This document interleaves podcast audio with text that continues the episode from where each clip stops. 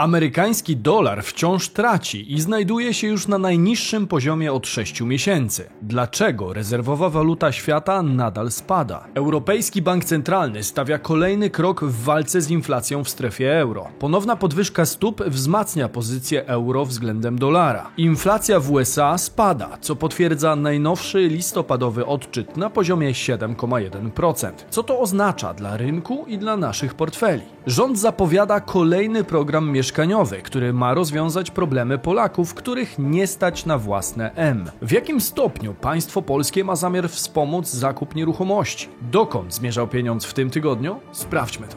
Bizweek. Cotygodniowy przegląd świata biznesu i finansów. Cześć, tutaj Damian Olszewski i witam Was serdecznie w programie Praktycznie o Pieniądzach i informacyjnej serii Bizweek, gdzie co tydzień otrzymujecie dawkę najważniejszych informacji ze świata biznesu i finansów. Warto subskrybować kanał, aby być na bieżąco z tym, co dzieje się w naszych portfelach. Czas to pieniądz, więc Zaczynajmy. Europejski Bank Centralny podnosi stopy procentowe. Niedawno Rada Polityki Pieniężnej zdecydowała się nie podnosić stóp procentowych, głównie z uwagi na niższy odczyt inflacji w naszym kraju i plany Fedu. Jeśli chodzi z kolei o państwa naszego regionu, to cykl podwyżek stóp procentowych albo się zakończył, albo już jest w fazie końcowej. Jak sytuacja wygląda natomiast w przypadku Europejskiego Banku Centralnego? Przez prawie cały kryzys inflacyjny EBC bardzo długo zwalczał zwlekał z jakąkolwiek decyzją dotyczącą podwyżek stóp procentowych. Ostatecznie jednak Europejski Bank Centralny zmienił zdanie w lipcu tego roku, a w zeszły czwartek dokonał kolejnego kroku. Mianowicie zgodnie z oczekiwaniami władze EBC podjęły decyzję o podniesieniu stóp procentowych o 50 punktów bazowych. Od 21 grudnia stopa procentowa podstawowych operacji refinansujących wzrośnie do 2,5%, stopa kredytu w banku centralnym do 2,75%, a stopa depozytu do 2%.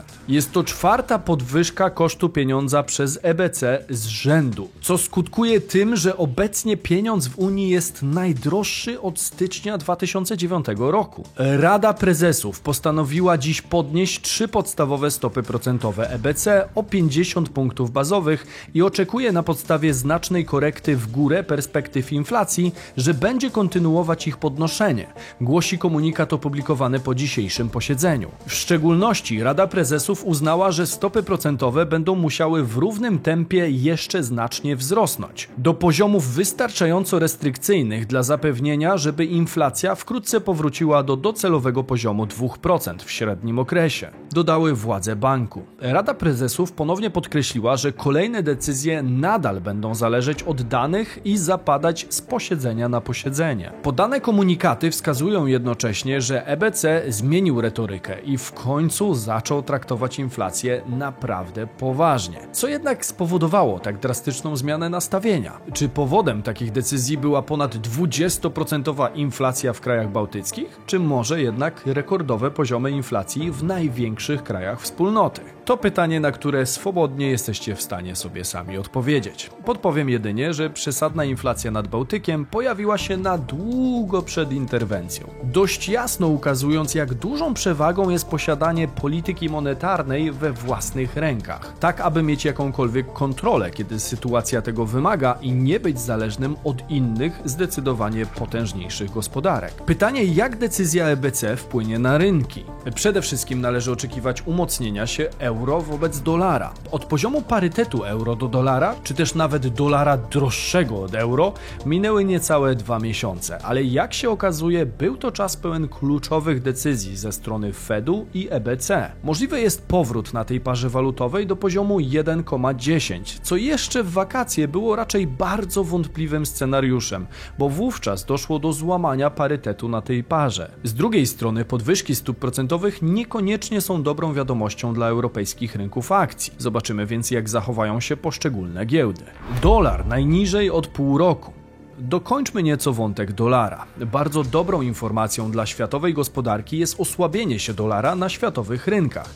W szczególności warto spojrzeć, jak ma się ten fakt osłabienia amerykańskiej waluty do złotego i naszej gospodarki. Aktualnie dolar jest w granicach 4,40, co jest dla nas niewątpliwie dobrą wiadomością, w szczególności biorąc pod uwagę, że 28 września, czyli mniej niż kwartał temu, płaciliśmy za dolara aż 5 zł i 5 groszy. Dolar jest zatem najniżej od czerwca i bez wątpienia pozytywnie wpłynie to na naszą gospodarkę i przede wszystkim ceny na półkach i na pylonach. Przede wszystkim bardziej opłacalny stanie się import, w tym na przykład paliw kopalnych, co powinno powodować niższe ceny na stacjach paliw. Oczywiście, kiedy tylko operatorzy zdecydują się te niższe ceny uaktywnić, chyba że nie zrobią tego wcale, dlatego że powraca 23% VAT. Dodatkowo ustabilizowanie się polskiej waluty jest dobre dla naszych ratingów, a także oceny inwestorów z zewnątrz. Ponadto, co ciekawe, osłabienie dolara powinno spowodować dalsze wzrosty na GPW w Warszawie, co do tej pory mogliśmy już często obserwować. Co jednak powoduje taki bieg wydarzeń? W dłuższej wersji odniosłem się do rynku walut w tym filmie.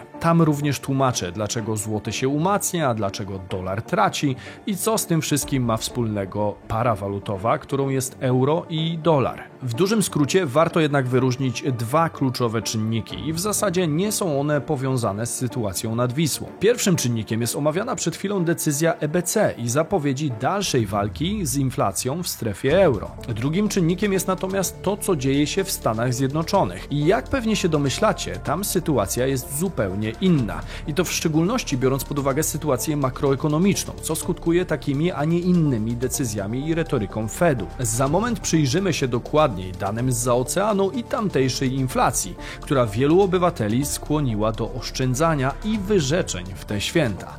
Ale najpierw Oszczędzanie nie zawsze musi wiązać się z wyrzeczeniami, bo czasami wystarczy skorzystać z odpowiednich narzędzi, takich jak na przykład wtyczka Ale Rabat, która samodzielnie poszukuje za nas kodów rabatowych w poszczególnych sklepach. Dzięki temu podczas zakupów przez internet, zarówno tych świątecznych, jak i tych codziennych, możemy zaoszczędzić na dwa sposoby: za pomocą kodu rabatowego oraz cashbacku. Oszczędzamy więc podwójnie. Wtyczka jest darmowa, a podczas zakupów sama poszukuje i wybiera za nas najlepsze najlepszy dostępny rabat, zmniejszając cenę naszego koszyka, a także nalicza cashback, czyli zwrot pewnej części ceny zakupu. Model biznesowy jest prosty, ale rabat zarabia na prowizjach wypłacanych przez sklepy, dlatego dla użytkownika wtyczka jest zupełnie darmowa i może zaoszczędzić nam sporo czasu i pieniędzy, zwłaszcza w okresie przedświątecznej gorączki zakupów, ale i w ciągu całego roku. Szkoda z tego nie korzystać. Link do instalacji wtyczki zamieszczam w opisie filmu. Najnowszy odczyt inflacji w USA. Sytuacja makroekonomiczna w USA z miesiąca na miesiąc ulega poprawie. Mowa tutaj przede wszystkim o dynamice inflacji, która wyraźnie hamuje.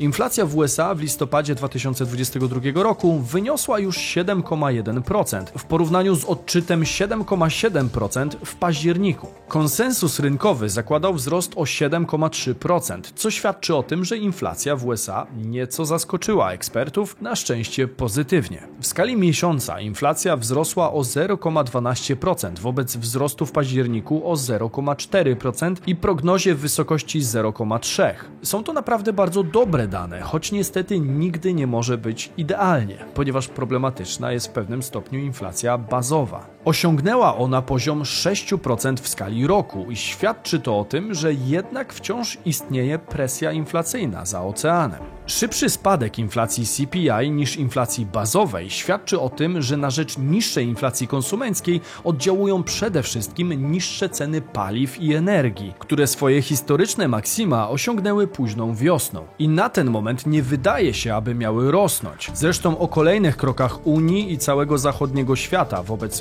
rosyjskiej ropy opowiadałem we wczorajszym odcinku, który, jeżeli jeszcze nie oglądaliście, możecie zobaczyć tutaj. Jak na taką inflację reaguje Fed. Podniósł on w środę stopy procentowe o kolejne 50 punktów bazowych, co było zgodne z oczekiwaniami rynku. Istniały jednak spekulacje, że wzmocni to dolara, jednakże ostatecznie tak się nie stało z powodu m.in. decyzji EBC. Pomimo obecnej podwyżki i spadającej już inflacji, szef Fedu Jerome Powell wskazał w swoim przemówieniu, że w tym roku podniesiono stopy procentowe o 4,25% i że przewidywane są dalsze podwyżki w celu przywrócenia inflacji do poziomu 2%, co jest jak widać bardzo poważnie traktowane przez Fed. Podczas gdy wielu inwestorów uważa, że inflacja osiągnęła już szczyt i spadnie w 2023 roku, Fed nadal ostrożnie podchodzi do takiego stanowiska, dodał Powell. Podkreślił, że potrzebnych jest więcej dowodów na to, że inflacja spada.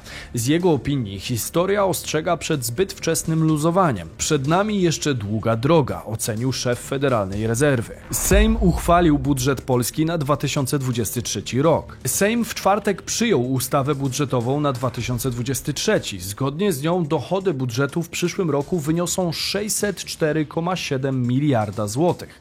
Wydatki natomiast 672,7 miliardów złotych, a tym samym deficyt powinien przekroczyć 68 miliardów złotych. Za ustawą głosowało 232 posłów, przeciw było 219.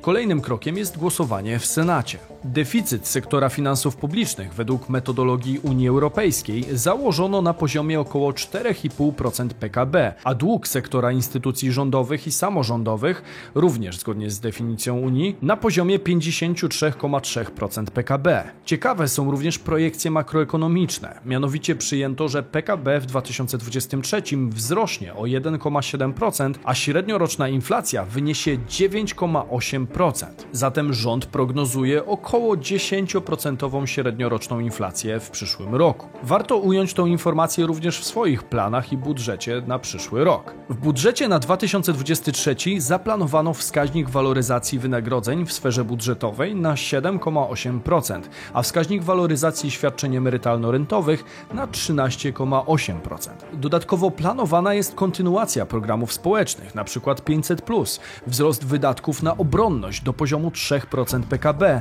a także zwiększenie do 2,7 miliarda złotych wartości papierów wartościowych, jakie mają w 2023 roku zostać przekazane jednostkom publicznej radiofonii i telewizji w ramach tzw. Tak rekompensaty z tytułu utraconych w roku 2023 wpływów z opłat abonamentowych. Ustawa budżetowa jest jak wiadomo bardzo szeroką i istotną ustawą i ważne jest, aby była opracowana prawidłowo i realistycznie. Warto zaznaczyć, że do projektu budżetu zgłoszono 555 poprawek w pierwszym czytaniu, a w drugim dodatkowych 68. Główny ekonomista PKO BP Piotr Bujak powiedział, że budżet na 2023 rok oparty jest o realistyczne, a nawet konserwatywne założenia makroekonomiczne, a przyszły rok przyniesie wzrost deficytu fiskalnego ogółem do 4-5%. Realizacja budżetu państwa w takim kształcie, w połączeniu z oczekiwaniami co do pozostałych części sektora finansów publicznych, wskazuje, że przyszły rok przyniesie wzrost deficytu fiskalnego ogółem do 4-5%. Wiąże się to z koniecznością pokrycia kosztów kryzysu energetycznego wywołanego rosyjską agresją na Ukrainę, a także zwiększaniem wydatków na obronność. Obciążeniem dla finansów publicznych będzie również wzrost kosztów obsługi zadłużenia, wynikający ze wzrostu stóp procentowych na świecie i w Polsce. Chętnie sprawdziłbym także, czy w budżecie na 2023 rok nie ma czasem jakichś ukrytych, ciekawych zakamarków. Pytanie, czy uważacie za ciekawy temat przeanalizowanie go dogłębnie w jednym z kolejnych filmów? Dajcie znać w komentarzu. Rząd zapowiada nowy program mieszkaniowy. Święta tuż za rogiem, więc rząd obiecuje Polakom prezent. Prezent w postaci nowego programu, który miałby w końcu rozwiązać odwieczny problem obywateli, których nie stać na własne M. To jest program, którego e, do tej pory e, w wolnej Polsce nie było. Tak dużej pomocy na, w zakupie mieszkania albo w oszczędzaniu na mieszkanie nie było, to z całą odpowiedzialnością mogę powiedzieć. Czy propozycja ta doczeka się wdrożenia w praktyce, czy może będzie zwykłą kiełbasą wyborczą? Tego jeszcze nie wiemy. Wstępnie wiemy natomiast, jak taki program miałby funkcjonować. Jako, że na ten moment nie widać ani taniego kredytu, ani szczególnie tanich mieszkań, to przed wyborami rządzący muszą wykazać choćby śladową ilość woli do tego, aby się tej sytuacji przeciwstawić. Przyjrzyjmy się więc temu, co rząd wymyślił jako remedium na te problemy. Zapowiada Zapowiadany program miałby opierać się na dwóch odnogach. Po pierwsze, kredyt mieszkaniowy wspierany przez państwo miałby być udzielany bez wkładu własnego i z dopłatą rządową. Byłby oprocentowany na 2% w skali roku. W tym wariancie kredytobiorca miałby na głowie jedynie spłatę raty kapitałowej plus 2%. Pozostałą część odsetek opłacałoby państwo. Dopłaty miałyby obejmować 10 pierwszych lat spłacania kredytu. Później już kredytobiorca miałby płacić kredyt samodzielnie na warunkach, jakie zawarł z bankiem. Singiel będzie mógł starać się maksymalnie o 500 tysięcy złotych, a rodzina o 600 tysięcy złotych kredytu. Dodatkowo kredytobiorcy mogą mieć maksymalnie 45 lat w momencie otrzymania kredytu. Dzisiaj kredyty są procentowane mniej więcej na poziomie 7,75, a mm, my mówimy, że państwo będzie gwarantowało kredyt na poziomie 2% mhm. E, przez okres 10-letni. E, i jeszcze będzie tak ukształtowany, że po tych 10 latach e, ta rata nie powinna znacząco wzrosnąć. Drugą formułą wsparcia ma być z kolei konto mieszkaniowe, które ma chronić realną wartość oszczędności. Jest to rachunek oszczędnościowy otwierany na konkretny cel i z ograniczonym dostępem do pieniędzy. Celem tego rachunku ma być spożytkowanie pieniędzy na wkład własny na mieszkanie. Na ten moment wiadomo, że będzie można wpłacać tam kwoty od 500 do 2000 zł miesięcznie przez minimum 3 i maksimum 10 lat.